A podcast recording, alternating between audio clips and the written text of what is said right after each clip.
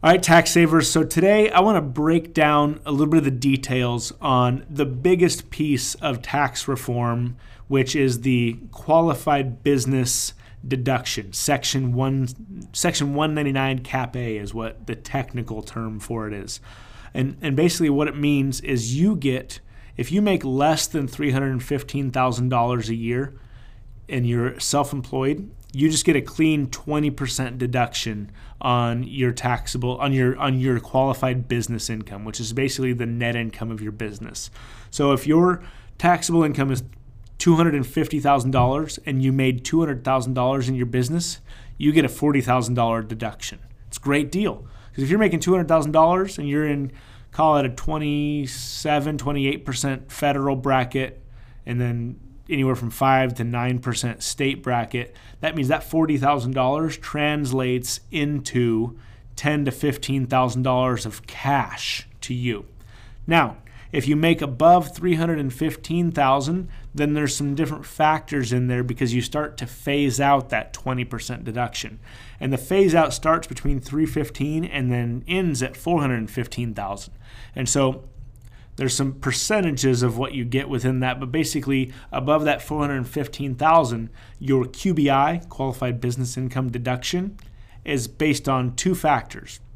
That's the number of wages you pay, the do dollars, total dollars of wages you pay in your company, and then your capital, your capital assets in the business. So businesses you own, pieces of equipment you have.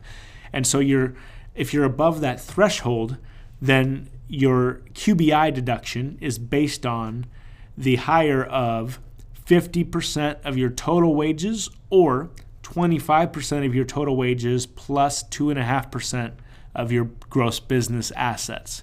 So if you're in a company that has a lot of payroll, then your business income deduction is going to be based on fifty percent of your wages. And so you might have, as a planning opportunity, if you're at that cusp where it might make sense to hire someone new, then hire that someone new sooner, because you're going to get a deduction based on their wages. Or if you're looking at maybe bonusing out your team at year end uh, because, uh, you know, based on performance at the end of the year, a lot of time bonuses are paid out in January.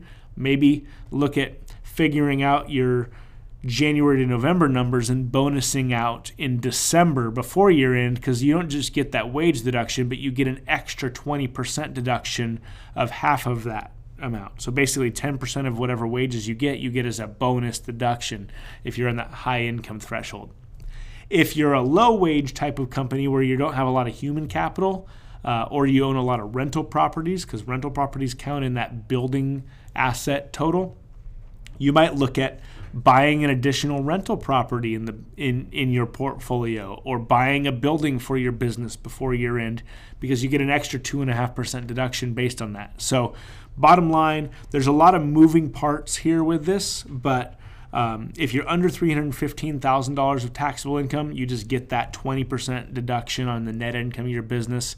If you're over four fifteen, or between three fifteen and four fifteen, there's a lot of planning opportunity. But the biggest factors are your total wages paid or your total business assets. So if you've got questions, reach out. Either find us on our website, Measure Results C P As, and reach out, uh, or hit me up on Instagram at Tyler McBroom, or Twitter if you're there as well, at Tyler McBroom C P A. And we will see you next time. All right, tax savers, hope you enjoyed that podcast. If you did, as I mentioned at the beginning, if you could leave a review or share it with a friend, it helps us get that message out there. Thank you for your attention and for following the podcast, and we'll see you next time on Tax Savers University.